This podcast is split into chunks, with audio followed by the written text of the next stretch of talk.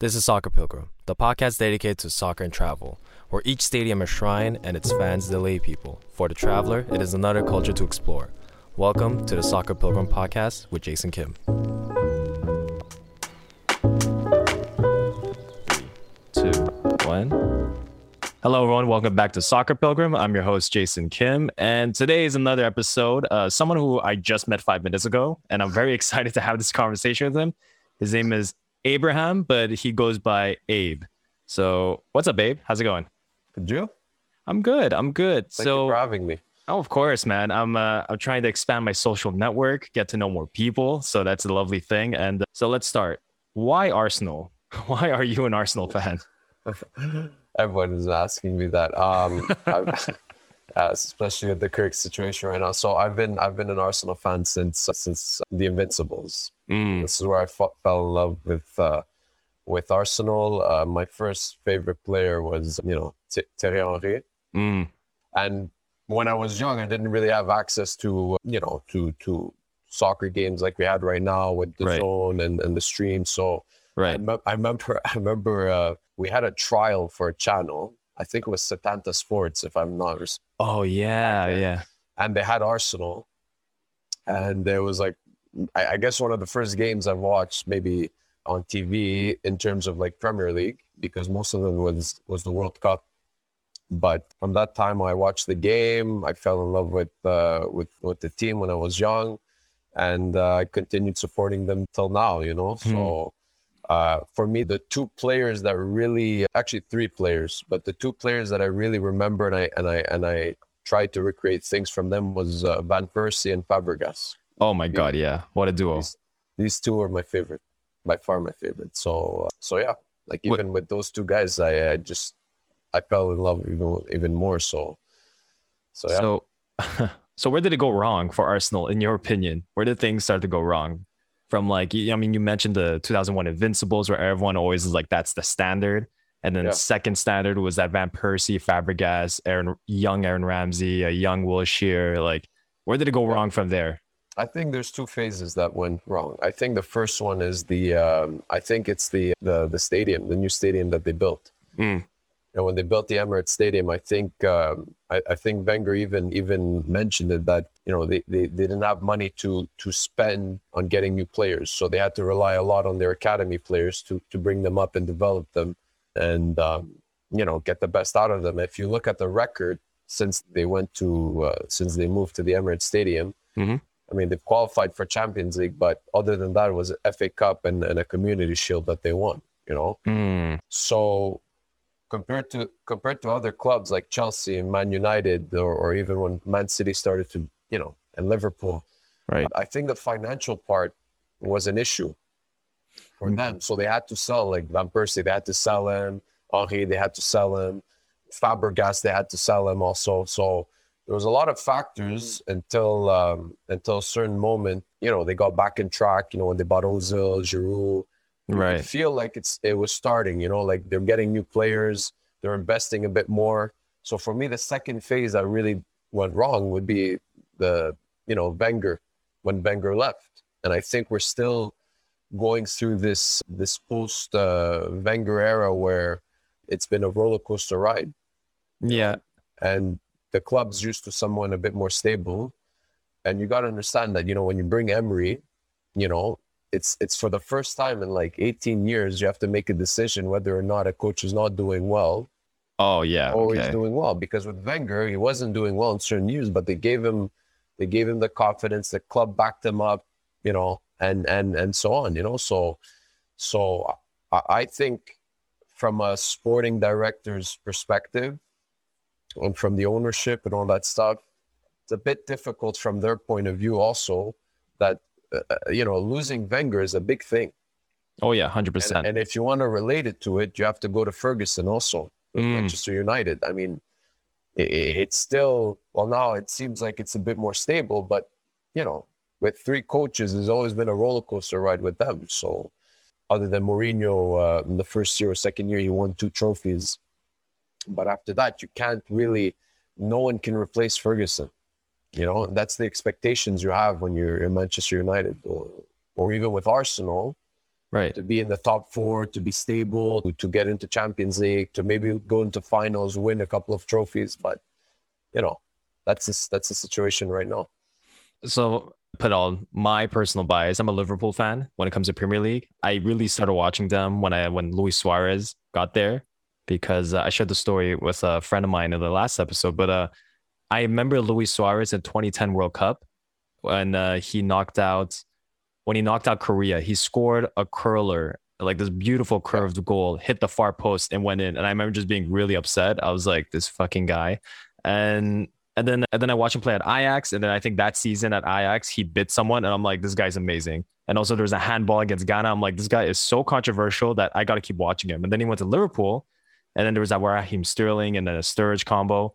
But anyway, that being said, it was I remember it, it's a good point you brought up about Ferguson and then Wenger, and then once they left, there's like an instability period because after it seemed like with Liverpool after Brendan Rodgers, it no not after Brendan Rodgers, it was after, Benitez. Rafa Benitez. That's right, where just things didn't go well. They had Kenny Dalglish, but that didn't work out, and then they brought in one more manager. I forget who it is right now, and then It was that, Brendan Rodgers. It was Brendan Rodgers that they brought in, and that was the. Uh, I, I thought Brendan Rodgers did a phenomenal job. But he was only around for like three seasons, right? And it just Yeah. didn't. Yeah. It, it- it's weird because uh, I've also once. I mean, Reddit's a horrible place sometimes. like going online, football online tends to be a horrible place. But a lot of them were saying that coaches like Mourinho, Brendan Rodgers are good for a quick fix to kind of bring the club somewhat back on track, and then you got to find someone more stable. And do you feel like Arteta might be that guy for Arsenal? I I think it's it's hard to say because Arteta's his first year. Mm, That's not not his first year. Sorry, his first era as a as a manager. right. If it was another manager, you know, it would have been, would have been easier to say. But Arteta, the, the thing is with him, it's that it's his first his first time, you know, managing a club and and as big as Arsenal. Yeah. Now you could argue that Arteta, you know, was Guardiola's assistant and and that he gained experience. But I know for a fact that there's a lot of coaches that go through smaller clubs and that they, they develop their managerial and coaching coaching skills through those small clubs in order to build their philosophy or they build their, their coaching staff and, and their style and they get the experience. Now, from what I know, I think Arteta is a manager that you need to give him a bit more time Yeah. before judging him. I agree. Yeah. Because bear in mind that he has brought in, he's won games against big clubs. Not to Mm. mention the final, uh, semi-final against Man City in the FA Cup, the final against Chelsea in the FA Cup. He beat Liverpool in the Community Shield. He's won trophies already. Mm. Ole from Man United didn't win trophies yet. You know, Mm. so so from his perspective, this uh, you know his record seems to be a bit you know we can't we can't erase that even though like last year last year was was was problematic, but I feel like Arteta is a guy that you need to give him a bit more time. And what I know is that he loves the club, like he loves the club, and uh, I, I heard an interview from him that he said that he, he when he retired he had his son and he told his son that one day I'm gonna I'm gonna coach this club, you know. Mm. And I remember another thing was that when he when he uh, when he got hurt with the Arsenal, I think he was out for two months. I think he did his coaching education. He did his certif- certifications while he was injured, knowingly that that was something that he wanted to do in the future. So, from a guy that you know that he's going to do everything for the club, I think he will give everything. He'll do whatever it takes to get the club going. In terms of experience, you need to give uh, Arteta a bit more time. You know, like Yeah, I, I totally agree because I mean, first off, last season, I don't I feel like that doesn't count. Last season doesn't count because it was COVID and also he got COVID himself. So there's like a lot of distractions, if you will. Yeah. And I feel like this season, by end of this season, we can maybe get a better idea.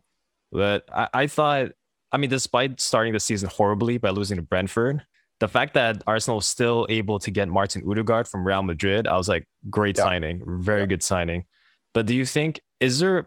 I mean, it's not going to be a quick, quick and easy solution. But do you feel like there's that one player that could really change the performance around at any position? Like if you, if you, let's say you were head head at scouting at Arsenal, who would you bring right away? for me, if to get another player, Yeah, if let's say, I mean, not Ronaldo or Messi, like okay, let's be a little more realistic in that regards. But like, who do you think that Arsenal could bring in? uh, in a realistic point of view, or let's uh, let's do both a fantasy and a realistic point of view. Well, look, fantasy, I would bring Conte.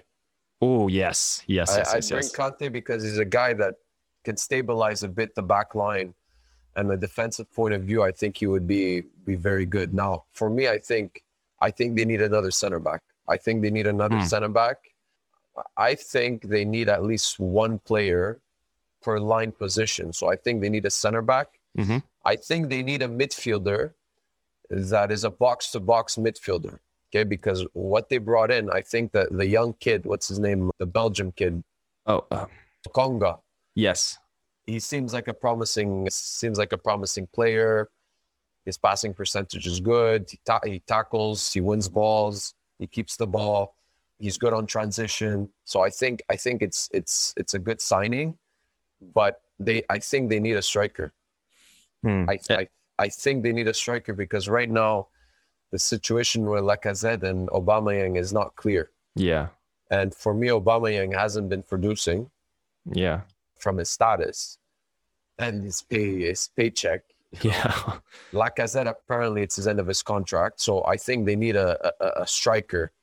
Now, there is young strikers coming up, bear Right. in mind, but I think they need someone that has a bit more experience to to just follow through the youngsters that are that are going up. So, for me, for me, the the Ben White situation that they signed, I'm still questioning again.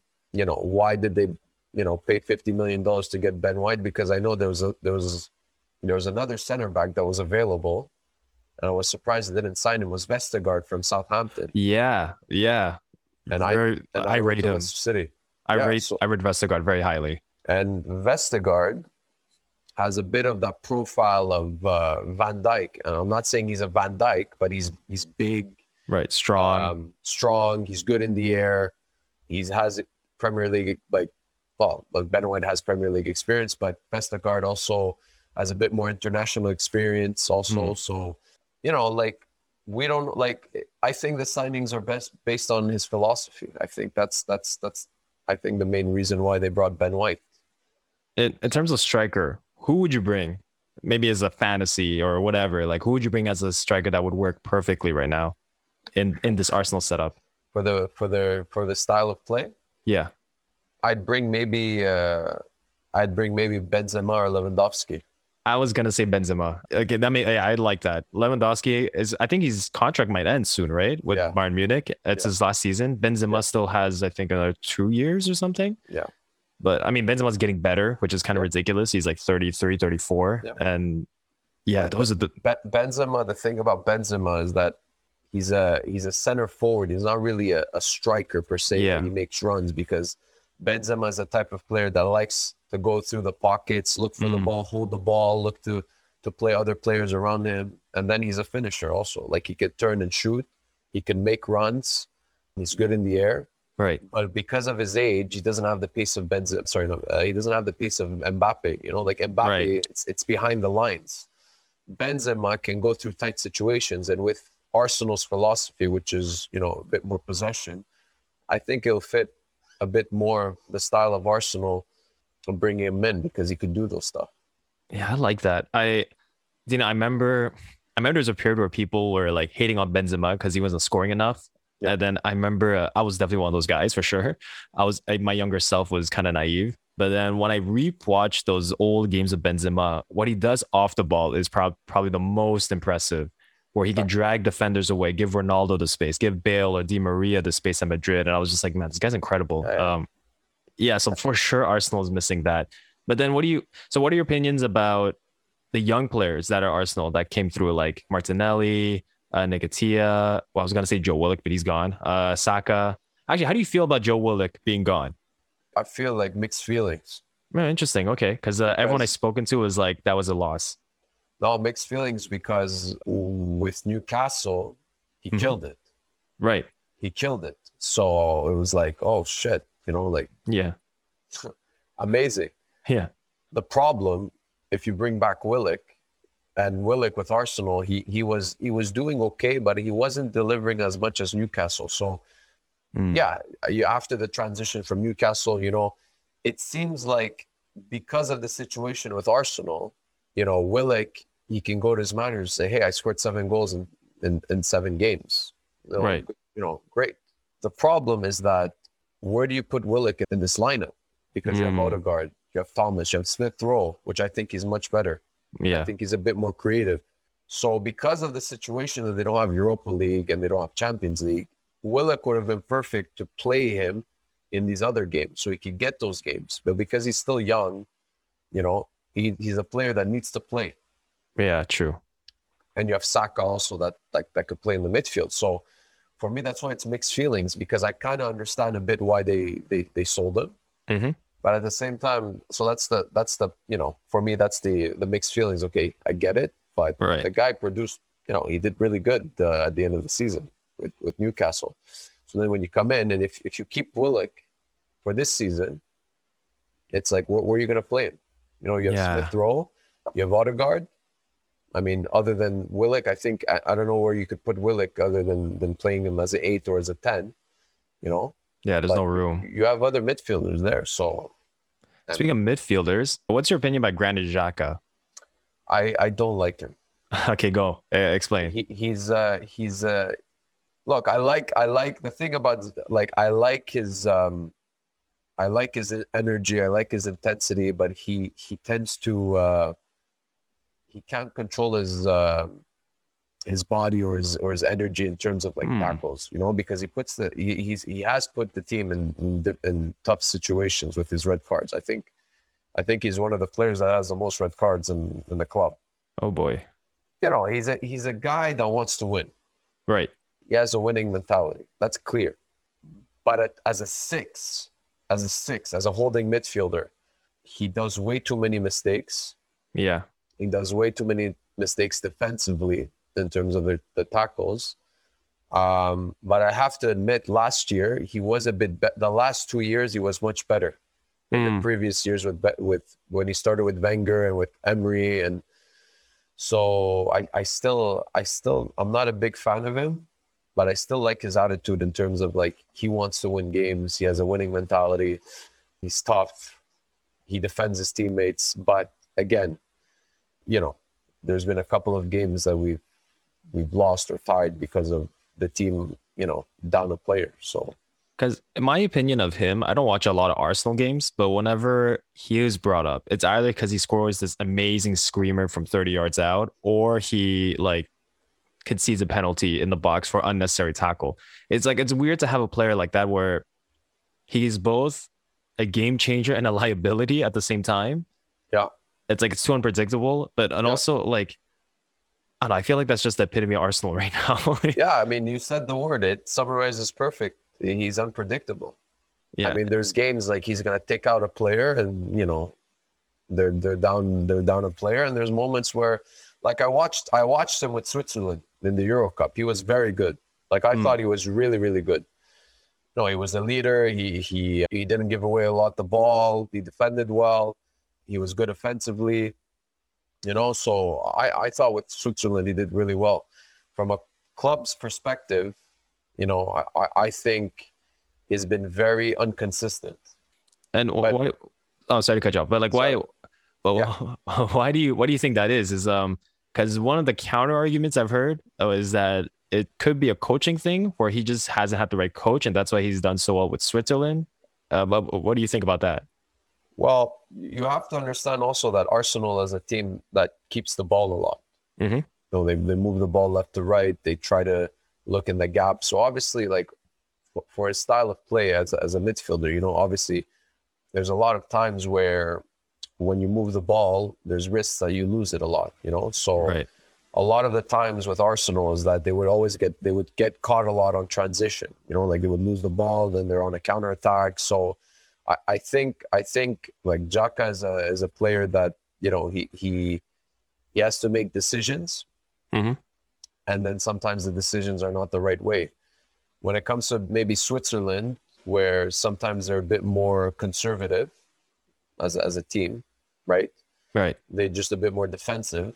Oh, I see. Okay. th- then then it's a bit different, you know.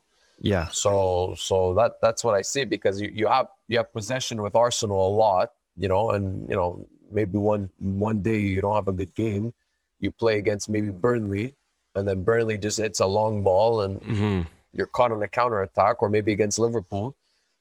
You know, so so it depends on the games. Honestly, it depends on the games. It depends on on the situation. But Yeah. you know, the Premier League is is It's uh, yeah, it's best league in the world. Anyway, you, best you league in can't, the world. You can't compare the Premier League to qualifiers or yeah. you know, so So what? So what I understand about Xhaka, it's like he's such a nuanced player because of his unpredictability that you really need to play him based on the opponents, or like how Arsenal want to play against that opponent. yeah, I mean, yeah, I mean, depends on what what Arteta's strategy or tactics or you know what he Hmm. wants from from from the team. You know, like like if I'm playing Man City, maybe I'll put him in because you know we're Yeah. Depending. Like if I'm playing Man City, maybe I'll play a bit more defensive. I don't know. I don't know. It's it depends on the strategy. But what I could tell you is that he he has to manage his emotions Yeah. Yeah. and he has his defensive his defensive he's like his defending on transition Mm. it's like my heart rate goes up because you feel like you know he's gonna go through a slide tackle and you know with VAR forget it Yeah. He can't get away with that. ah so He, do you know what he reminds me of? He kind of reminds me of Sergio Ramos at Real Madrid. Like excellent. Def- I think he's still a very excellent defender as a center back, especially when he went right back to center back. I thought he was like, you know, it was an amazing transition for him. But the problem is that every time I watch El Clasico, I always knew he was going to do something stupid because his emotions would get involved. He given that like really harsh slide tackle when it was unnecessary. Last man back, he might just tug on the jersey and you're just like, dude, the ref already doesn't like you. Like, what are you doing? You know? yeah yeah i mean look that funny story is that my first ever fantasy premier league lineup Oh no. i had Xhaka in my lineup oh I was no. I, I didn't know how it worked. Right. So I was like, you know, I gotta put an Arsenal player in there, you know. I remember the first game we got, or I don't know, second or third, he scored a he scored a goal Right. and he got like two assists or something. You know what? I'm keeping this guy. I think I accumulated around minus 12 for the number of red cards or, or yellow cards this guy, you know, and it's incredible. Now, if I if I you know look if if if I if I if they would have like the last two years, I thought I thought he was better, but throughout the history that I've seen with Xhaka, it's Questionable. it's it's questionable, you know. Now, he but the only thing like look, I I, I think he, I I- I think he could. I, I think from his passion for the club and that he wants to win and you know, super Mm. you know but it's again there's a lot other factors uh, in terms in his game that he needs to uh he needs to fix you know like how many times have you heard arteta said yeah i spoke to Xhaka he needs to learn from his lesson Mm. how many Yeah. times emery said that you know so It's a good point. And um, speaking of fantasy, how many Arsenal players do you have right now? zero I mean, okay, would there be? Is there one Arsenal player that you might pick? well look I, I had smith rowe in the first game first game Okay. I, I thought because he's cheap Mm. he's cheap and from last year like maybe he would play a bit more but then Odegaard came in and now you you know Yeah. you don't know what's going to happen and and the thing with Arsenal the, the problem with Arsenal is that well first of all the defending like defenders you know like it's it's hard to get a clean sheet Right. you don't know what's going to happen but what I could say is that it's a bit more difficult with Arsenal because they have more players they have a bit more depth now okay. and the thing is, is that it's harder to predict what the lineup is going to be based on the game week. Oh, If I look- okay. If I look at Liverpool, for example, Right. you know, and, and they don't play, uh, like for example, they don't play. Uh, I'm just giving it. They don't play Alexander Arnold Right. in the Champions League game week, so you expect him to play in the Premier League. Mm. Okay, I see. fit, if he's fit or not. With Arsenal, you don't know. I know you it to wait. changes. You have to wait for EF- EFL Cup or an FA Cup. So, you know, that's the tricky part. So, Okay. if I if I would have if I would have had it if, if I decided to add an Arsenal player, it would be maybe um I I take my bet on Odegaard right now. Yeah, Odegaard is a quality player. I don't understand why Zidane didn't play him more at Madrid. I think it had to do with attitude problem because you know he was hyped up at 14 or 16 Yeah. or something, And then I, I heard uh his salary at Madrid when he was 16 was 80,000 a week. And I'm like, oh my God, this kid's just, yeah, no. it's, it's it's tough, you know, like a player getting exposed at 16 yeah. and you get subbed out and you subbed in for for Ronaldo. I remember the game. I remember that game too. Yeah. It, it's it's it's it's difficult because at that like at, at that age, the, the player hasn't really developed 100 percent unless you you like for me Real Madrid is like for me the worst place a 16 year old yes. to go. 100%. I agree. Like it's it's the worst. Now I remember a lot of my friends were like, "Oh my god, you know, like that's amazing." And I, don't know, yeah, I said that's that's not a good thing, you know. And he he has regressed. Mm. You know, like he, they had to loan him a lot. You know, like that he had to go to, to loans. I th- I think the signing, I think the fact that he decided to go to Real Madrid, I think it was a mistake. Yeah. I think he should have stayed, or maybe go to a different club. You know, like go to a club where the pressure is less, Mm. and then it builds his confidence to go to those big leagues. It's like, imagine he went to uh, Dortmund, you know, instead of Madrid. He would have been a beast, a monster. Yeah, yeah, no, no. I, I think, I think he. Well, look, at 16, maybe not, but maybe Mm. at 18, if he would have went at 18, it would have been better. Right. Because uh, at 16, it's like haven't graduated high school, and and the media's on you, and it's all hype and here and there. So you need to, you know, developing a player. It's it's it's in this environment is very difficult. Actually, okay. So now you're bringing. Well, now we're in the topic of development. So do you want to disclose what you do as a as a job to the audience? Yeah, so I'm uh, I'm the U9 head coach of CF Montreal, Mhm. and I work for uh, Lakeshore Soccer Club Nice. also as a U16 AAA uh, girls coach also, Awesome. and uh, yeah, So, uh, I mean, like as a professional yourself, like I guess the first thing that came to mind in terms of developing a 16 year old properly is Alphonso Davies at at the Whitecaps. You know, and I guess like what are the nuances of developing a young person who is still very much a child in that regards? You know what I mean? Like into a beast that later becomes Alphonso Davies at Bayern Munich. yeah, it's it's all starts with the family. Hmm. The family. If you're you're you're you're surrounded with a great family that supports you through.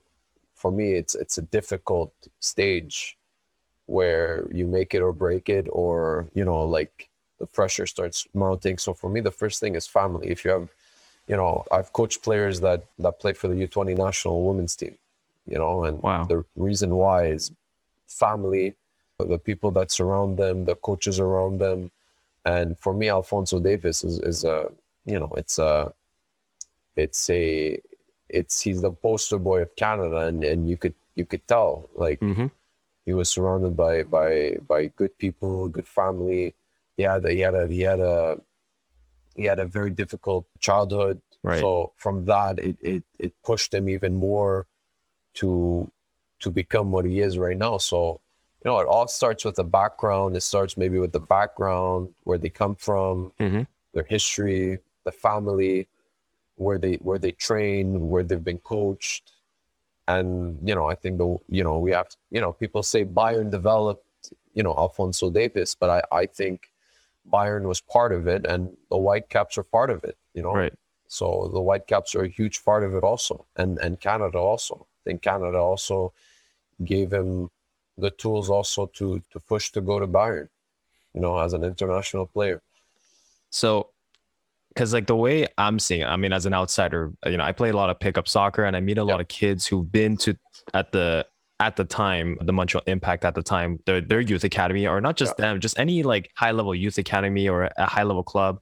Like uh, I used to play for Double A La Salle, and I met a lot of kids who played Triple A La Salle, and they're younger than me, better than me for sure, Yeah. but they didn't go any further. And I always wondered why. Like you, you have so much potential. You could, you know, you could take the next step. And I never real, I never took into consideration the family aspect. Like, Yeah, because um, parents sometimes push too much the kids. mm, And you- yeah, like, do you, sorry to sorry to cut you like that, but like, have you seen the show Ted Lasso on Apple TV? not yet. I Okay, heard, I, I, heard, I heard of it. Yeah. Um, I'm trying to find a way to watch it without without, without subscribing to Apple. I guess I'll have to subscribe to Apple because I haven't been successful. So no, I haven't seen it, and uh, and uh, I heard of it, Uh-huh. and I heard of all the awards they won, and it's something that for sure I have to watch because it's it's it's incredible. Like I, I, I okay, it seems random what I just said because Yeah. of the main characters, I don't want to spoil it too much, but like he's one of the main characters. He's kind of like coach. Sorry, he's a football coach. he's a football coach, but there's one of the player, one of the players he coaches is like Yeah. this. He's he's loaned from Manchester City. He's kind of like a prima donna, kind of like a big shot, an asshole towards everyone. Do you see that at a young age for some Yeah. players? Oh, yeah. yeah, yeah. And um, because in the show, okay, I don't want to spoil it, but in the show, it had a lot to do with his family background for that reason, the way he is, you know. And um, now Yeah, that you, yeah, now that you mention it, I'm like, it's all clicking. It all makes sense.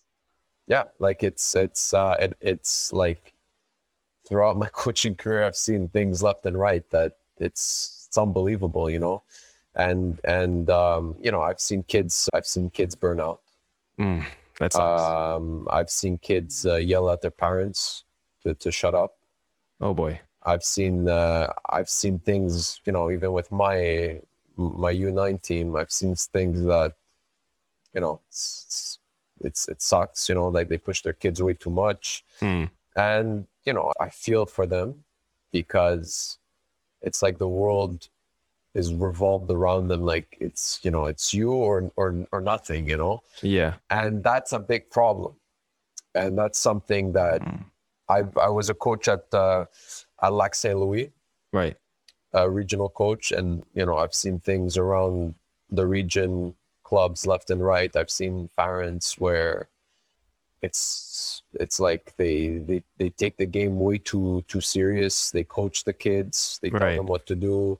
So it it's all these factors. Like it it just it, that's that's that's that's what creates the stress and that's where it breaks uh, kids from from you know from playing you know and and this is where they break their confidence you know like Hmm. some some some players they they they have to they have to succeed that they don't understand what failure is Ah, That's that's heartbreaking when you hear it, especially when you're thinking that there's still kids at the end of the day, right? Like, shouldn't this be fun? Like, Yeah, no, bottom line. yeah i mean that's that's what that's what we try to do that's what i try to do at, at the academy with the with the u9s is that yeah they're developing yeah they're in a professional uh, they're in a professional club yes they have to work but at the same time for me the score doesn't matter for me uh, it's working on on the theme that you're working on Mm. whether you're working on defending or, or, or transition or whatever. But at the end of the day, the kids need to smile at the end. They have to love the game. They have to they have to come back home and say, "Hey, I want to come back and I want to play again." That's that's the main thing. So how do you deal with those uh, difficult situations? Like as a coach, you're hearing okay, a scenario. You're you're you're at a game. It's a competitive game, and one of the one of your players' parents starts like coaching them on the side, sort of undermining what you're trying to do. How do you deal with that? Is there anything you could do about that, or is there like what can you do? Well, you have to you have to educate them. Mm, You have to educate them on the um, on the uh, consequences of uh, of uh, coaching on the side. You have to uh, look. You have to have meetings with the parents. Mhm. Um, you have to talk to them about the um, the negativity about you know what happens when you coach. You have to make them understand that they're fans. They're here to support their kids. They're here to to um, you know Mm. support them whether it's failure or success from the first minute to the last minute. So it, it all comes to educating the parents. Now, um, last game I wanted to not last game but two games ago I wanted to stop the game. really? Like guys, you- you're gonna continue. I'm gonna stop the game. And the reason why was that the the the U9s were losing. Mm, We were losing by I think three goals. You know, and they came back right. play the game, but I think they couldn't they, they couldn't accept or they they were couldn't accept that some of their kids were were were going through failure. Mm, And the problem with our our system right now is that we're trying to look well. Maybe it's going to change next year, but but this year the thing is that when you have a a, pre a, well, we call it a, the U9s to U13 we call them pre academy okay. part of the academy. So when pre academies are beating clubs, you know, from a big margin from 12 goals or 13 goals, um, it doesn't help the kids in their development. You know, Yeah. too much success, too much success uh, doesn't help. Yeah. You know, like uh, like um, they have to learn how to cope with failure, um, their emotions. You know, um, Mm. because when you succeed, it's not necessarily the right method. It's not necessarily the right thing. You know, I could pass an exam and cheat on it, but is it the right? You know, Yeah, I see what you mean. Like I helped a friend once because he was coaching. Um, it was like obviously kind of like a lower. I, I think it was house league in Laval, and Yeah. he was just coaching like for you know just to do something for the summer, and it also you know be fun for him to coach a, a coach a kids team. It was like a U fourteen team, and he asked me, he was like, "Hey, do you mind driving from LaSalle to Laval to help me whenever you can?" I'm like, "Sure, it'll be fun. Why not? Come through." And that one season, they were killing it. They're like these were very talented kids, and I was like, some of them were getting called up to the A team, and I was like, okay, you know, you got a you got a good batch, and I knew this was a good batch because when they lost at the final, a lot of them crying, and I was like, you see, this is this is real, this is real. Like you love the game so much, and this is how it feels, and this is how it should feel. And what do you do about it? They're like, oh, I don't know what to do about it. It's like you go again. We go again, go practice, learn from your mistakes, try to make make sure it doesn't happen again. You know, remember that time you should have passed it. Now keep that in mind, pass it early. Or maybe you see that space opening next time, go for the shot. Even if it's your left foot, just take it. You know, it doesn't hurt Yeah. to try. And the next season, they went from U14 to U16. And uh, the attitude changed because they were like, I'm hot shit. You know, I scored all these goals that season. I did this, I did that. And then when they started losing because these teams were better, and I was like, and I, I didn't like their attitude. I'm like, shit, what happened to you over like a full year? And and I realized that, as you just said, all they knew was winning, and besides losing that one game at the final. And I was like, oh, okay. There's so much. There's so much nuance to coaching that we take we take for granted sometimes. yeah. I mean, like I've had the experience also with three years ago. We were I was coaching the U16 AAA girls, which Mhm. was the uh, 2000. It's 2002. They were, they were born in 2002. Right. and and the the the team above us they had four U16 players and and the U17 U15 years were national years so basically if you win you win the league you go you go you represent the province in the Canadian Championship oh, okay. Wow. so you know the the girls at U16 obviously the record was it was it was average. You know I think we finished mid table but the understanding was that can we prepare to make them understand what it takes to win a game that when we go next year and we get all those players you know you know we were missing a striker we got we uh, we called up a striker from the U15s that was scoring like 40 goals so we brought her in so we, we brought the pieces that we needed but the players that were at U16 you know well, the objective was can we bring them to a level where when we get to U17 they know what a loss is. They know what it takes to win a game, and they know what it takes. And now, you know what to do to win maybe a season. And then, luckily, in the U17 uh, year, we won the league and we went to the Canadian Championship. Very nice. But there was the factor of there was the factor of also you're you won the league, Oh. but expect the unexpected from all the provinces. Mm, And this is where you know our first game we beat BC. okay. which were the defending champions, but we took a beating against Calgary. Interesting. So so already it was like, girls, like it was a good slap in the face, you know, Mm, because you know you're you're at a you're at a high that sometimes you gotta go low, you gotta get back down in order to to keep going, you know, and and all these things are are are necessary for the growth of a player because I've told the girls also, even in life, whether it's your exam, whether you know, like I've you know, I've Yeah. failed exams before, you know. It's how you respond to the next to the next step. And I think I think that's what we we need to try to teach even at the younger age, at the U9 age, is that you know, for me, for U9, they're gonna have to play U10s to give them a bit of that challenge, you know mm, make yeah. them feel that they need to get that extra effort, that extra concentration, that extra edge to push those players even more. If you're going to stay and win 12-0, then there's a problem. that oh, that's a that's such a good point. Like um, for example, okay, letting you know since you you don't really know me all that well. I have a I have a master's in religion, like a social scientific study of religion, and all the religions that I've uh, studied, or especially when we're talking about the prophets and like uh, characters in, in whatever religion, is that they all go through that. Yeah. They all go through that trials of tribulation where the reason why they became amazing and loved saints and prophets is because they went through that hardship and they learned from it and they respond from it and became even greater and better. And usually in religious language say, oh, it's because God gave you, you know, blessings yeah. and all that stuff. But sometimes like we see these stories even in like uh, films, like in hero films, right? Like uh, the hero, he's killing it, amazing. Then he meets the bad guy, Thanos, and Thanos destroys them. And then they come back stronger because they learn from their loss. That's an amazing example. That exactly a great, a great, great movie. I just watched Shang Chi the other day. Oh, amazing! And uh, spoil it. I haven't seen it yet. It's uh, the martial arts in that film is yeah. Incredibly good. good. Uh, so good. and, and, also the fact that the guy playing Shang Chi is from Mississauga, from Toronto. Oh, yeah, okay, okay, okay. I was like, that oh, that's like, oh, it's me up there, man.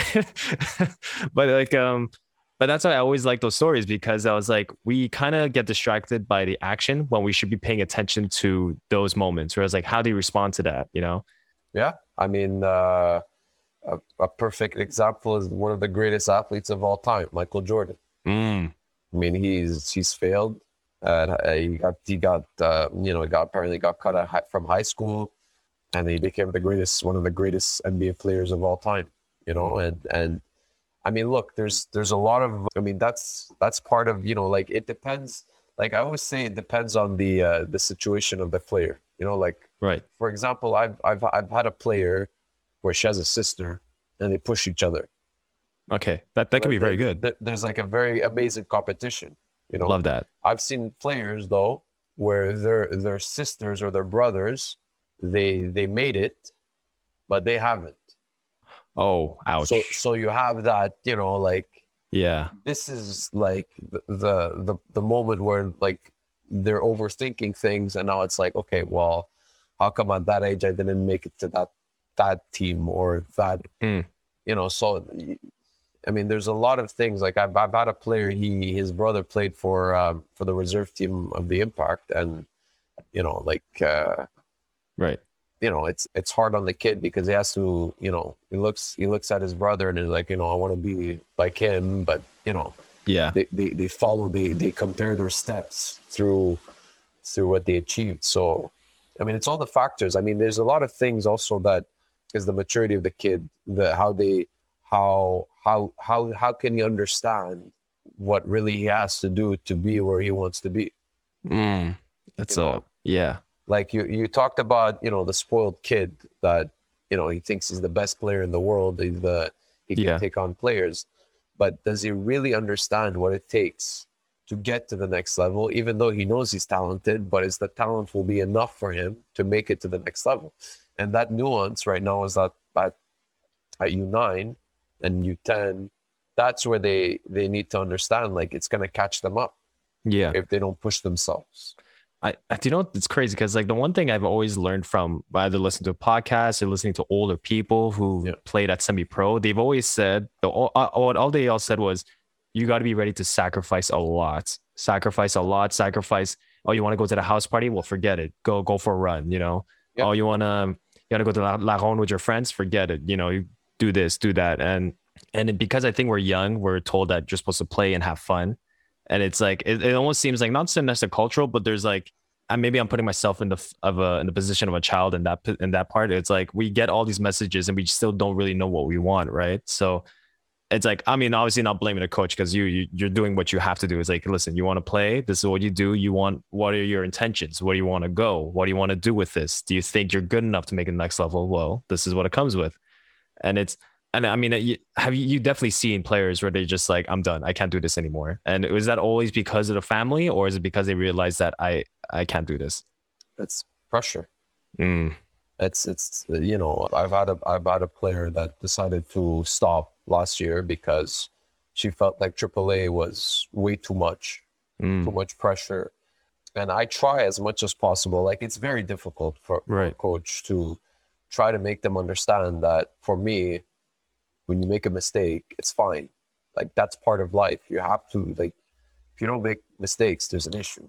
Either you're really, really gifted, or um, you know something's not going right. And I, I, I always like the thing is, is that like sometimes like even when I do evaluations with the girls or, or, or the boys, you know, I always try to break the ice a bit, you know, and like as a joke, I'd be like, you know, what's real pressure is when there's five minutes left till Walmart closes and you have 30 kinds of cereal you have to choose. That's pressure. Okay, yeah. so that's real pressure, you know, as a joke. You know, like, so yeah, what's yeah. the problem if you lost the pass? Like, uh, that's it, it's over. And then. I try to explain them it's what you do after. Like, if mm. you're gonna mm. go and hunt the ball back, chase the ball back when you lose the ball, I'm happy. You know, it shows that you know, yeah, you you know the the the four moments of the game how to how to work it. Now, one pass, it happens that you lose the ball, boom, it's fine.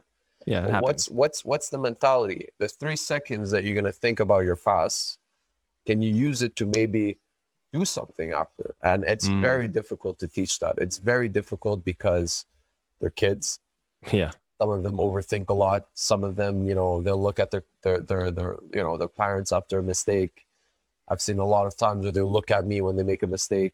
They want to see like, you know, I was I was that kid where like if I make a mistake, I look at the coach. I, I was like that you know when mm. i was mm. young i was like that so I, I understand what they what they're what they're going through but at the same time you know it, it's it's many factors it's pressure it's sometimes maybe they want to change sports because they love another sport mm. that they, they, they, they enjoy it a bit more sometimes because maybe it's it's you know they they feel like they won't get there. So you know what? I'm just gonna i'm yeah. just gonna have fun.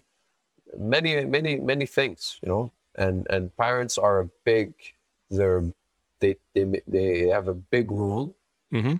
in that because you put too much pressure.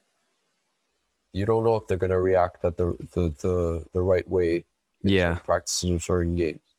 And my thing is like for example like i've seen parents where they're like we're here to, like i i know there's a u9 kid his parents you know, like he's just so encouraging. He just encouraged the kid. You know, the kid is pissed off. He mm-hmm. tries, you know, tell him it's okay. You know, yeah, time. That's nice. Give them his space, and kids will forget about it. Like they they won't like they won't dwell on it for weeks about you know because I didn't score a goal. Right. Like you have to give them their space. You know, and and we talk about you know like they have to put the work and all that stuff. I mm. agree, but at the same time they have to have also a bit of a childhood also where they could develop other things mm. like develop friendships they could develop like for example when they go to the park they could develop their motor skills their their coordination like they go to the park they play they do different sports you know that apparently canada soccer recommends that they do a different sport mm. i think there's a certain age i don't know the the the, the article but they recommend that they try different sports you know so not just soccer seven times a week right. put the effort, but they have to discover all the other things that maybe they will be beneficial for them that when they they grow older at 11 and 10, you know, or at 12, you know, like I give the example of Zlatan. You beat the Taekwondo mm. and, and he's, he's been scoring like that goal against uh, the goal against Toronto FC with LA. Oh yeah. Like oh yeah. That ridiculous goal. It's, it's, it's, it's one of those things, you know, like you, you don't know what you could develop with, uh, with with other sports. Like I look at hockey players also like they they you know these are things that they could do on the ice where they could kick the puck, you know, mm, okay, a tight situation. So uh, what I'm trying to say is that they they have to have a bit of a childhood, you know, not like going on video games every day. Yeah, you know. But at the same time, they have to discover maybe other things, other sports, other hobbies, I like that. that yeah, that, that's gonna that's where that's where they could you know push them a bit more, and and and then when they get to that age, you know, all those skills, you know, those jumping, or whether I'm playing basketball or mm-hmm. whether I'm playing tennis or I'm doing swimming for my stamina and all that stuff, it all adds up. It mm. all adds up. It's like I um I relate with that because when I when I grew up playing, I never soccer was not my favorite sport as a kid. It was a thing that my parents made me do as a chore yeah. And I did they didn't put any love to it. That's why I never really loved it. It was like you're just gonna do this every Saturday, Sunday, and then that's it. And then you're gonna go practice Monday, Tuesday, or yeah. Wednesday, whatever. I fell in love with it in high school where my friends showed that you can love playing this. And that's why I fell back in love with the game. But I realized that from the time I stopped playing soccer, till when I got back, I was playing a lot of different sports: basketball, ball hockey, biking, uh, whatever. I just whatever game, whatever sport was out there, I play. And then when I came back into soccer, I realized how those things sort of influence the way I play. Because of ball hockey, I was a little tougher. I was n- not as scared to go for challenges. And then from basketball, I guess like whenever they need backup goalkeeper, I was like, okay, I can I can do that. I guess um, Yeah. you know, Yeah. and it's it's uh I definitely see the logic. I definitely agree with the logic there too, for sure. Yeah, it's um I, I think it's beneficial either way. Like I'll give you an example also. I do that with the with the U16 AAA girls and Mhm. with uh with well CF Montreal we have a physical preparator also. Mhm. But what I did was uh with CF Montreal is that we you know physical preparation is is not just you know running it's like doing different motor skills Right. Whether it's uh, you're, you're working on a ladder or you're working on hoops, you're doing quick Mm. feet, you're doing jumps, lateral jumps, uh, balance, all that stuff. What we did is that there was one practice we we trained at. well, There's a turf field near Saputo Stadium, Okay. and near well in the Olympic Park. Okay. Yeah, And yeah. in the Olympic Park, there was a little park where they do like uh, Oh yeah, I a, know. par- a parkour, like Okay. a bit of a parkour. So we said that you know let's let's bring the kids there and let them go play in the park and do different movements. So you had the trampoline, you had the bars, you had like Mhm. those those those military what do you call those? The ones where you have to climb up and down. Oh, like yeah, yeah, yeah. I know talking. about. Yeah, yeah. yeah. So you had all these stuff, and that's why that's something that I do also with the U16 AAA girls. That you know, like let's put maybe soccer on the side. Okay, well, you know, you could bring the like well, you always bring the ball with you, Mhm. but do different things in the park that maybe will help. You know, so for example, in the park, there's like this wave platform Okay. where you have to walk on it and it starts, you know, starts moving. Oh, fun. So I tell the girls, tell bring a ball. You have to walk on it, and you have to move the ball around you, around your waist, while walking through it. So they're Oh, working that's on the cool. balance. They're working on the motors. There's a trampoline where they're working. You know, they're doing vertical jumps, working on their their their, their muscles. You know, so all these different exercises. Whether you go to the park and you you bring your kid and you they, they just you leave them as as it is, they develop skills, and Mm. that's what you need instead of a kid staying at home and just training twice a week a kid needs to like discover other things that challenge them in their in their in their motors and their muscles and their their balance or whatever Yeah. physical components where when they go into practices it, it will help them like balance when you take a shot you need to have balance Oh yeah, yeah. so I'm gonna, I'm gonna turn the. We we stepped a little bit away from Arsenal for sure, Yeah, but like yeah. I'm I'm incredibly fascinated by this aspect of what you do as a as a coach because I think that's not something it's not something we especially as a coaching young people you know children essentially you know we don't hear enough about that we always we always think about the, the the finished product if you will the 18 year old who made pro or the Yep. 28 year old at his prime but we don't ever hear about sort of the foundations of what how that person became that player you know Yep. you know it's like uh it's hard coaching is really hard i mean it's it, it yeah i can see that now It takes a lot of planning. It takes a lot of time. You have to know the personalities of your players. You got to watch out what you say because sometimes if you say something, it could backfire. You know, like uh, Right. ma- male and female. It's it's you know it's it's different different types of coaching that you have to do, and uh, it's it's yeah it's it's part of the. That's why I love it. You know, it's the challenge, the the the game, the sport. And do you feel like, I mean, we all dreamed of becoming pro. Did you ever want it to be like, I dream of playing professionally for Arsenal? Was that ever like a realistic thought in your mind? Yeah, I was- Of course. every kid, every kid. But um, my the thing is that from from my my background is just like my family never knew the the structure of, of how soccer works in Canada. So Same, if you go back to when I was a kid, I mean, I didn't know the impact existed. same. Uh, My, yeah, my I, parents didn't know that. I think my parents didn't even know there was a soccer team in Montreal. You know, I- They- it's So- exactly the same because like it's a hockey city at the end of the day, right? So like yeah.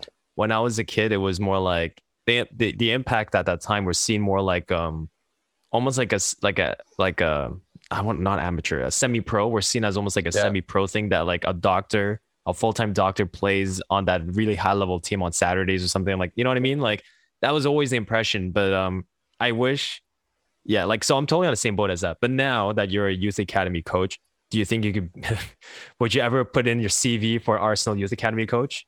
It, would be, it would be a dream. So how does that work then? Like how would you get there? I don't know, like what. So so what, what's going on right now is that I'm doing uh, I'm doing a coaching. Well, I'm doing my coaching certifications. My next one. So uh, my next one is the B National, which is uh, I think the second, maybe the, the second highest one in, in the in the country.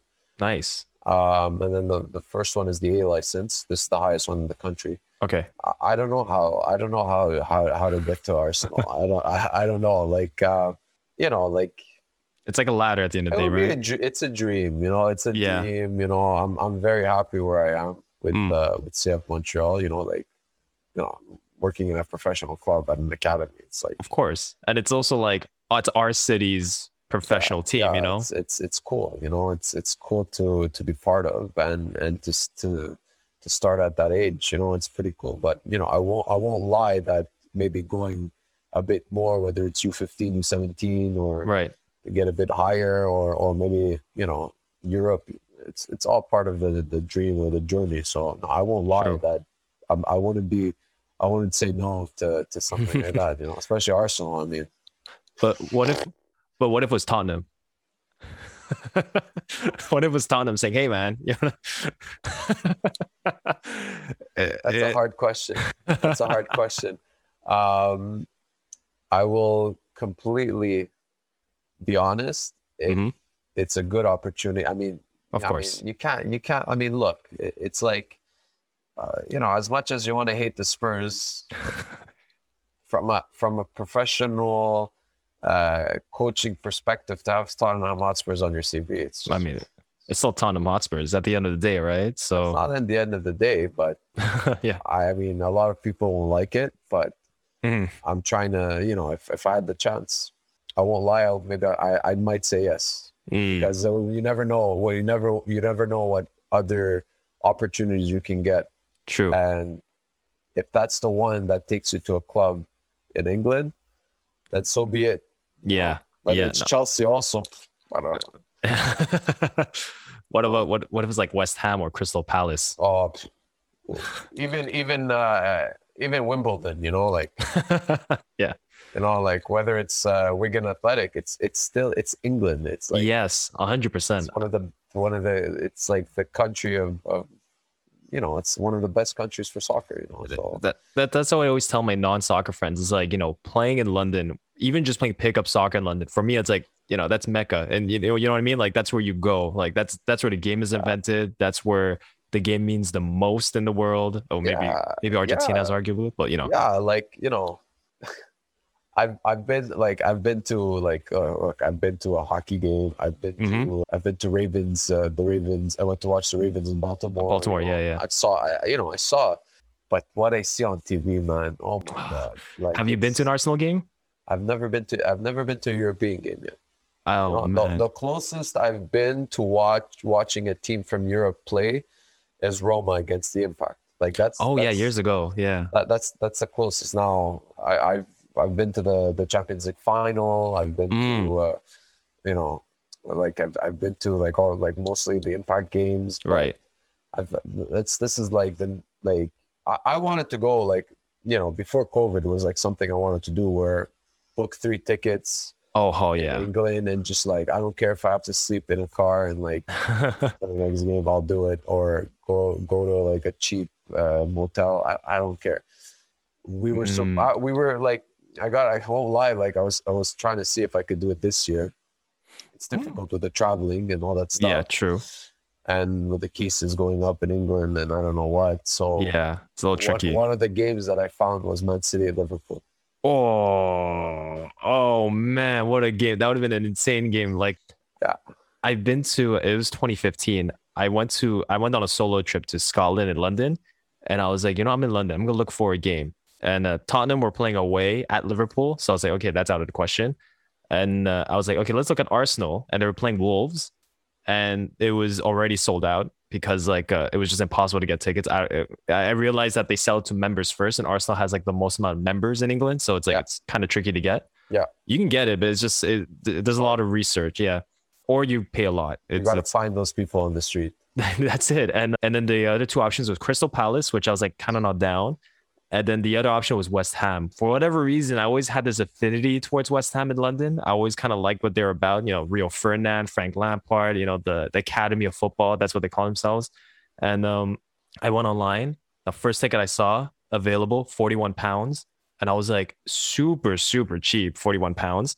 And I was like, I'm buying it. The- the- I'm not wasting time. I bought it. I remember going to the game. I remember nearly crying. I don't care about West Ham. This is the fact that I was at a Premier League game Premier League game. and they, yeah, it was versus West Brom. And I was like, and it was, I remember just watching. I was like, first off, the level is way different. Um, the level is way different. The the way faster, way more physical. And I remember I had the full experience because West Ham were leading two one, and then West Brom equalized last minute, and just they in the, I think 94th minute they they equalized off a header.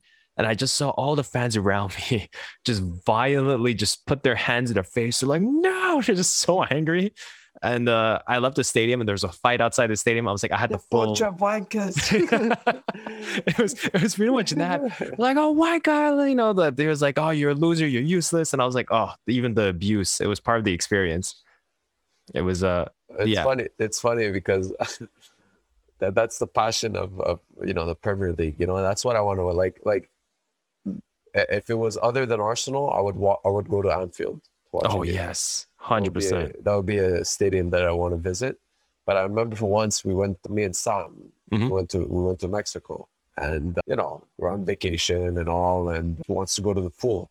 Me, I said, you know what, Man City, Liverpool are watching, are are playing right now, so I'm gonna go for a bit, but I'm good. I have to watch this game Yeah, of course. because they were at the peak. They're still at the peak, but that was like revenge Champions League. Uh, Ah, yeah, yeah, yeah. I think I think Man City won two one that that that game. Yeah. Anyway, I went I went so I went to a, a, a bar, uh, the bar in the hotel because it was a big hotel in, in Mhm. Mexico, and I didn't expect to, to have Liverpool and Man City fans in the, in the bar, and there was like so much passion for like 30, 40 people just watching a game. I'm like, I "Oh love God." that.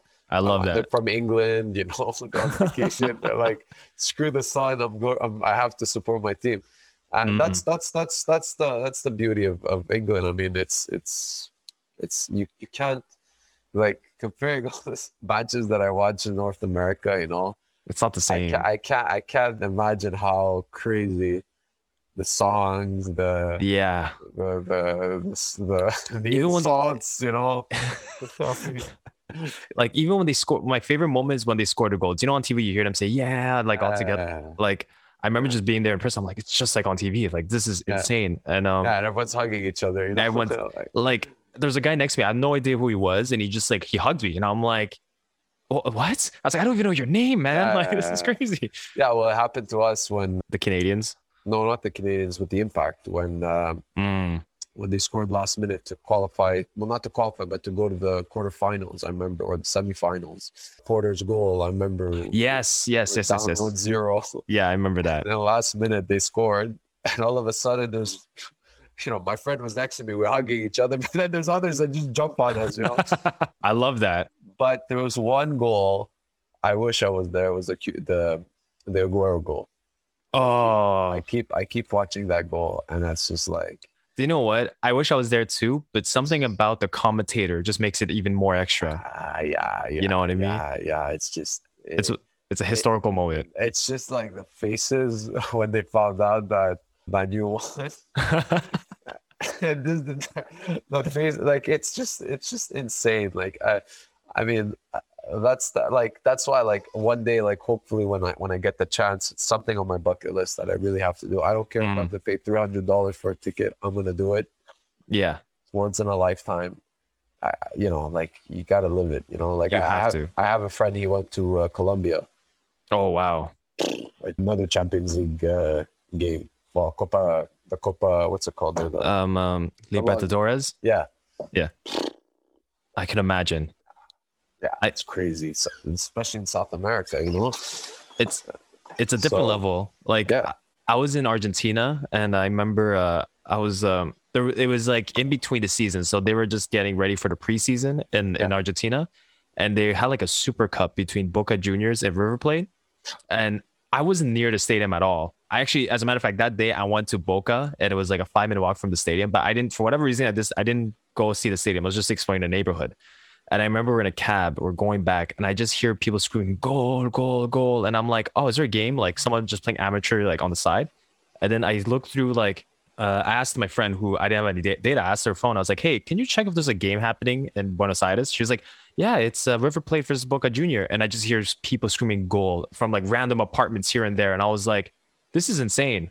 Like I can, I now I know who's scoring goals without even checking my phone. I can yeah. just hear it happening, and someone's random apartment. They're screaming so loud, and I was like, oh, I love that. I love that level of passion. Yeah, no, like I, like another story is that I went, I went to, uh, I went to Lebanon mm-hmm. to visit family, and uh, you know the the problem was not it's a problem, but the problem like during the World Cup.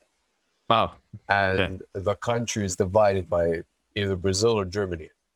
it's interesting. It's like their, their, their, their passion, all of a sudden it's the World Cup, and now they decide to, to like cheer like for soccer anyway. Hmm. yeah, it's it's insane over there. It's like yeah. you you see flags more than the na- the national flag itself. You know, like yeah. And I remember I was a Spain fan. Okay. I was a Spain fan because of Fabregas. You know. Yeah, like, yeah. I was happy that one of my two favorite players are in the final. You know, mm. but Spain was the the team that I that I that I enjoyed. Uh, maybe in 2006 when he started playing for the national team. Right. Yeah. Uh, you know, I think it was like uh, 18 or something. He was like yeah. the youngest player in the Spanish national team. And uh, when we went there, it's just like you know, everyone's asking my family members, everyone, they're like, "Who are you, who are you supporting?" I'm like, "I'm with Spain." Uh, it's like they thought I was a guy that was nuts.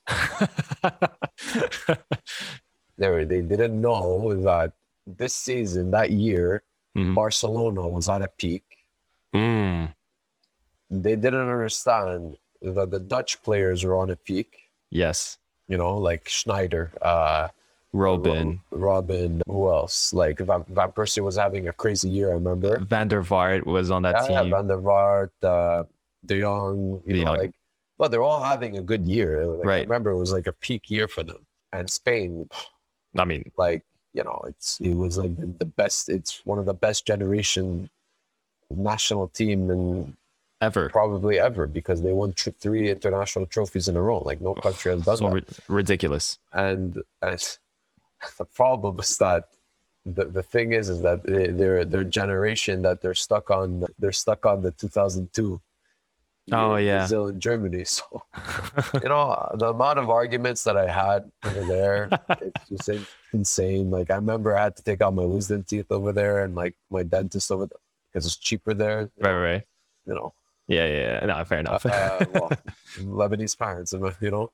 Um, yeah, I so, get it. Uh, so I remember my my dentist was from you know he's an Italy fan, you know, and he got pissed off when I told him they're, they're getting eliminated this year. They're getting I the you know, and the funny thing is that when you drive in the streets, you know Brazil scored whether you see like six, eight fireworks out of different buildings. Oh, that's oh, that's fun. That's you know? fun. And I remember, I remember clearly. I we're all sitting down, and me, I was, you know, like I, I was like, you know, Brazil, like it was Brazil versus North Korea. Oh yeah, I remember, I remember that first game. Yeah. And from the first half, I go, I'm like, guys, that's not gonna be your year, guys. I don't feel it because the way North Korea is playing against Brazil and the way Brazil is playing, mm. I don't know. You know, I don't know. So they yeah. all got pissed at me. I remember Spain won the first. Uh, sorry, they lost the first game. Yes, so, to Chile. So it was like a revolution on me. My family members are all over me. They're over. But there was this one cousin that he told me, "Abe, I'm with you till the end for Spain." Like, mm. You guys had the last laugh. I think I think he got like 30 friend requests after the final or something. they thought they thought the guy was the kid was a genius because he thought they're gonna win, you know, and like who would have thought Spain? Yeah, but it's crazy outside. Like it, it's it's like even like even like countries that they don't qualify for the World Cup. Right. Know, like I've heard other stories like from other countries where it's like um like it's it's it's insanity. Like in those mm. events, you know, it's crazy. So, I mean, the passion is starting to grow here I yeah. gotta admit it. Like it's starting to grow, And uh, with the national team that we have right now, It's pretty good. It's a good team. it's it's the future's bright. The Yeah. future's really bright. I went to Canada play Honduras in BMO Field.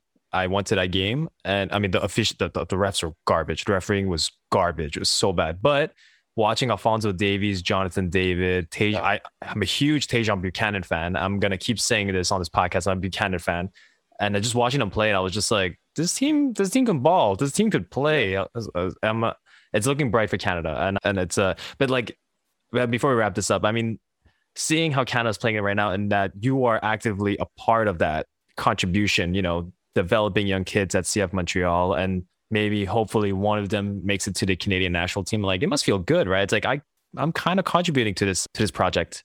Yeah, it does. It does. I mean, um, it's you know seeing seeing kids that or, or players that you coach for maybe you know one year or two years and see them, you know, progress to to the next level feels great. You know, I mean, Mm, but you gotta you know like there's there's a lot of factors comes with that player. You know, there was many coaches. You Yeah. know, like many. You know, yeah. like a lot of lot of uh, lot of a lot of coaches that you know they have their different their different flavor different Mhm. philosophy the way they could you know push players and depends on the player if they could they could they could connect with that and pushes them even further it's a Mm. great feeling you know and i've i've i've been to so so every year soccer quebec they do a, a sem- seminar they Okay. invite all the Quebec, all the, all the, all the Quebec coaches around the province to like one place to have the seminars. And one of the speakers was John Herdman. Oh wow. Yeah, he was uh, he was one where he he was uh, he gave a seminar on his uh, the philosophy and, and the philosophy of the national team. Oh, super cool! And when I saw it, when I when I saw it and he presented it, I was like, wow, like that's a lot of things, you know, like yeah.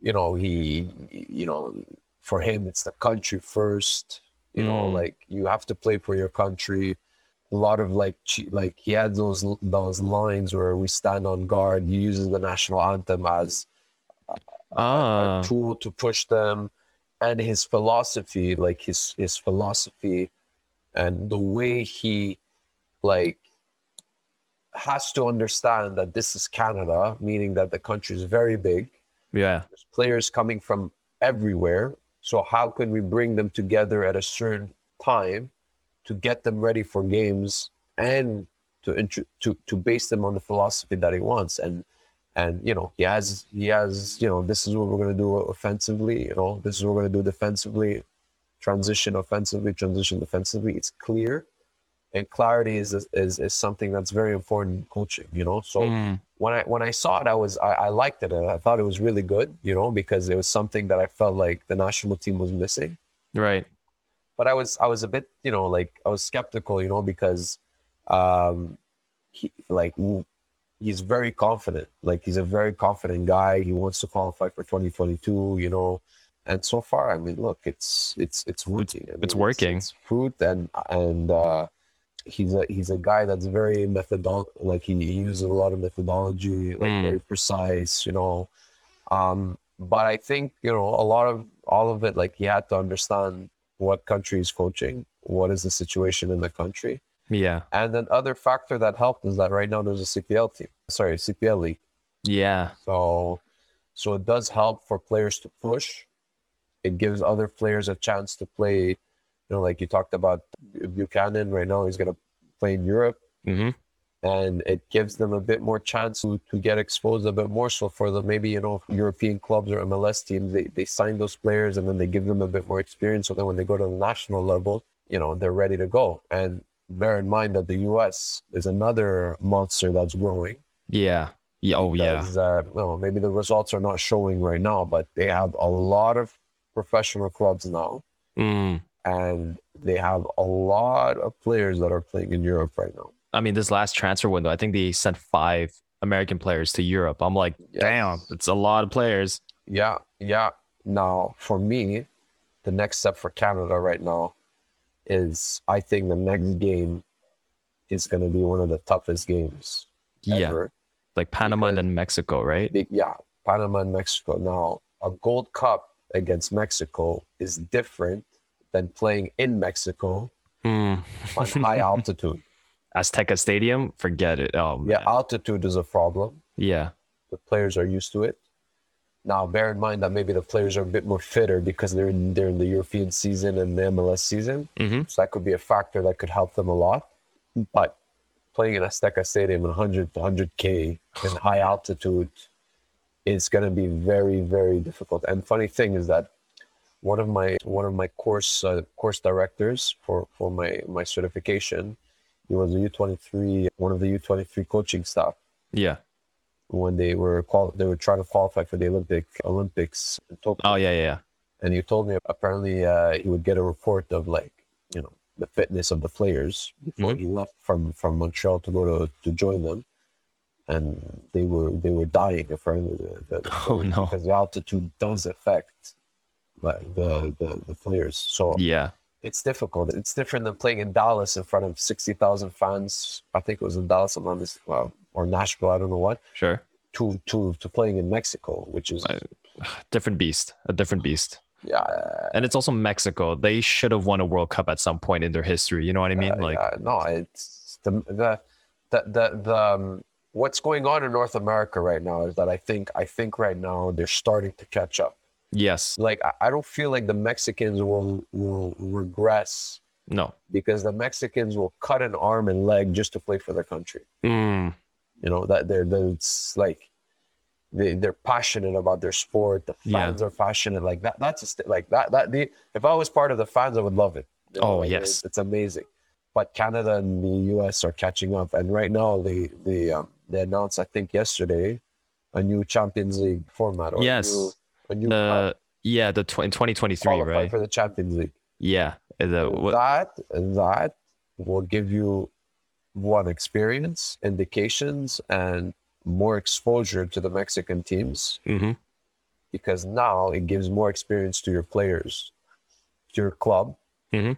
to base yourself on with those teams. And now the Mexicans, the Mexican clubs are gonna have to, you know, keep pushing their their development also because I think the Americans and the Canadians right now, especially Canada, I think they've they've done really well in terms of like right now their Yeah. CPL, their their their Canadian program, and the fact that now your Canadian championship Oh is yes. just four teams Yeah, it's like 12 10 teams to compete for the, the Canadian Championship, which now makes the competition even better.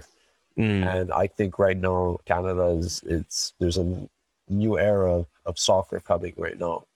So I agree. I wouldn't be surprised. Like I know I'm this is this is a bit crazy what I'm saying, but Yeah. from what I heard, I think with COVID, the CPL apparently was more organized than the CFL apparently in terms of that to get them back in, in soccer.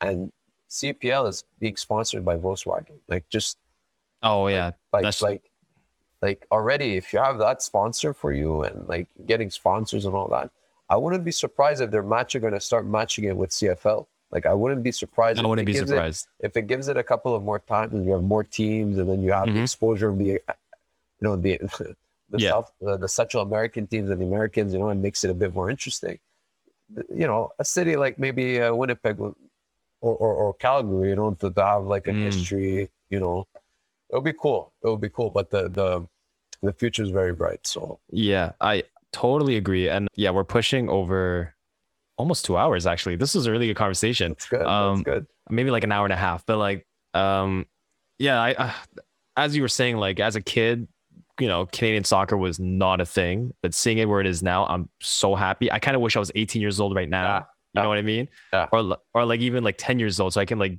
tip my toes and see how far i could go but like now i've seen the young the young 16 year olds playing i'm like you're so fucking lucky. I'm jealous of you guys. yeah, you're so lucky. And and you know like coaching right now has been has been developed you know like Mm, the, the coaching in clubs like it's it's it's getting better it's growing you know myself like since i started u18 like i've learned so much like Yeah. so much so much that i i still have lots to learn but there's a lot of people like me where they're passionate and they want to learn and they want to push That's good. uh, and the fact that you know canada soccer and all all the all the regions the Yeah. provinces are putting money to invest in ed- coaching education, invest in Oh, that's great. players development. You know, uh, put more money in in, in women's uh, coaching Mm. education. So for women, female coaches to come and, and coach a bit more.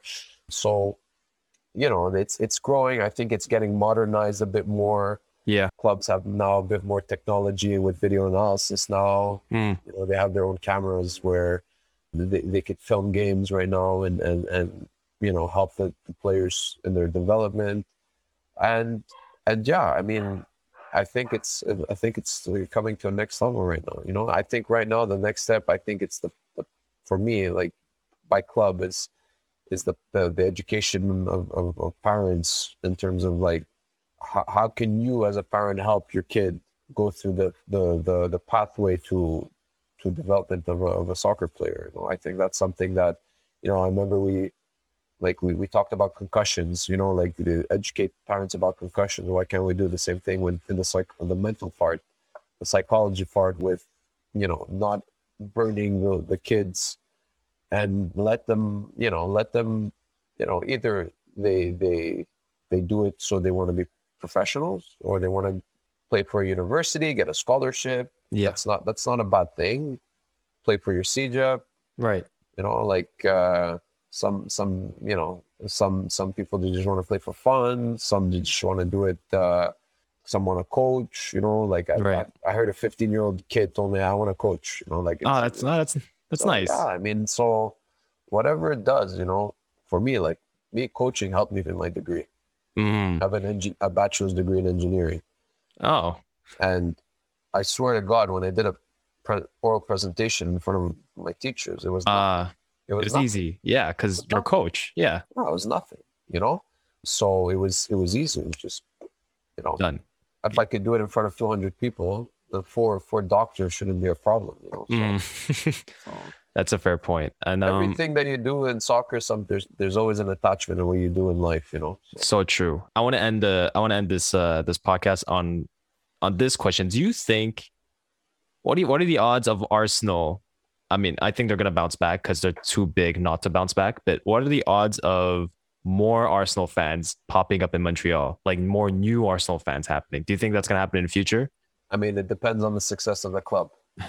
Yeah, I obviously. mean, that- that's how I. That's look. Let's be fair. Like when a team succeeds, you start getting attached to it, you know. True. Um, but it depends on the success of the club. You know, like right now, I'm, I'm seeing a lot of Man City fans popping ah. out of nowhere. You know, like A lot of PSG fans too now. yeah, you know, it's weird for me because back then when I, Yeah. when I was high school was like it was a, the the the four top clubs was Liverpool, Man U, Chelsea, Arsenal. Yes. So And now we have now we have seven teams. You know, like I'm, you know, like I know there's a coach like oh, I'm a Spurs fan. I'm like, since when? Like what? What? what? You know, like oh, because of Harry Kane. I'm like, okay, good for you. I mean, it, Great Harry player. Kane is a great player. Like if it, if it, you know, so if, if Montreal, like if Arsenal fans, the, the, the fan base to grow in, in, in, in Montreal, I think it's it has to do with the success also of the club, Mm, and at the same time, you know, some people like how they play and so on. But look, you're right. season's short. Oh, sorry, the season's still short. Brentford, We can I'm forget gonna- about that. uh, Brentford. Look, the Brentford game. I, I, you, you look. It's, it's the injuries. I think one is the injuries. hmm And you have to remember that it's a club that just got promoted, and they're Oh, home- yeah. they're in their home field for the first time in Mm. like two years, and the excitement just like the adrenaline of the players. It's like we just got promoted, and we Mm. have our fans with us. It, it was for like they were gonna win no matter what. Yeah. Yeah, it's just like it was. It was you know like already like Arsenal was in trouble with the COVID. Uh, Yeah. the Brazilians that had COVID, the injuries left. and Right. You know, so that was a factor. You know, it's like it, it, it was a factor. You know, Hmm. now I mean we can't we you know excuses are excuses, right? But we can't deny the fact that they didn't play well and Brentford were just way better. Like Yeah. now the other games. You're playing against the EPL champions and you're playing against the, the, the European champions, and your team is not Hundred percent. so for me, tomorrow, uh, Sunday is going to be the biggest. Like for me, it's going to give us a good understanding of where this club is going, because according to the news, everyone's fit. Interesting. Interesting. Everyone's fit. Everyone's fit. You're, on- you're on a home field Mm. playing against the biggest rivals of of, of, of, of your club.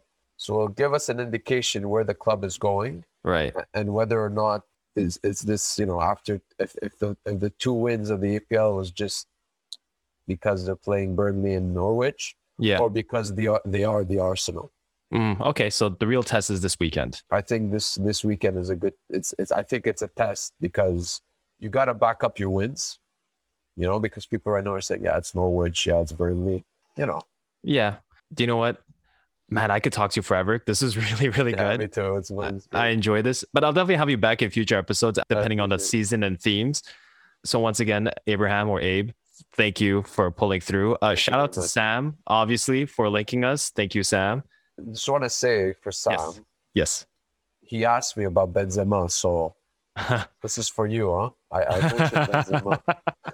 I rate Benzema, love him. I saw him when he came to came to Montreal with Madrid. I was like, that's Benzema. And anyway, he um, thinks he thinks he's. He asked me a question. It was really interesting. He asked me if it was underrated, mm, rated or overrated. You know, I said, I think Benzema is is, I think Benzema is good as he is right now. yes, He's not overrated. He's not underrated. I He's appreciated. doing, he's appreciated, and he does what he, you know, you know. So me, who, who I think is is underrated, a striker. Yeah. But I think he's. actually, yeah. Go on. you have one. No, no, no, no. I want to hear this. Well, who do you think is underrated? I, I feel like a player that's a striker that's underrated is uh you, you're gonna freak out a bit, but I think there's a Villarreal Moreno. Oh, okay. No, no. Uh, this this guy, like I, I watched him play, and man, he's, he's underrated. The guy, like yeah. this guy, I feel that the the striker from Leicester City, not Vardy, the other one, Uh, Iheanacho? he's underrated. I think Bamford is underrated. Bamford is underrated, and Antonio is underrated. Yes, I agree. Antonio agree. is a very good striker. He's big, but he, uh, you know, He's a nuisance for gets- the for the defenders. yeah, no, he's he's great. Like he, he he's been scoring goals, you know. So Mm. those those players, you know. Like if we talk EPL, yeah, Bamford is is is, and Watkins. I felt Ollie Watkins, yes. Ollie Watkins, if he generates a bit more goals, I feel like he's a great he's a great striker. He's a great True. finisher. He's a great stri- striker. And yeah, no, I think you know awesome. players that are underrated. Like, But that, but Moreno, I I watched him with Villarreal. Like watched a couple of games. I was curious about Emery. yeah, he's, he's, he's, I, I feel like he's an under, very underrated player. I, I heard his name a few times before. I haven't watched him play, but I totally believe you. Anyway, but on that, Sam, that was your answer. Again, shout out to Sam. Thank you for linking us. And uh, I guess I'll end. Oh yeah, I'll just end it here. So uh, for all the audience, thank you for listening. This was I really enjoyed this. I really enjoyed the aspect of the coaching. That's something we don't talk enough about. I think I'll we'll talk more about that in the future for sure. And yeah, so Abraham, thanks for coming through. Thank you for Uh, having me. Of course. And uh, to all the audience, thank you for being an audience. Thank you for listening. And from Montreal, this is Soccer Pilgrim. Thank you. Thank you.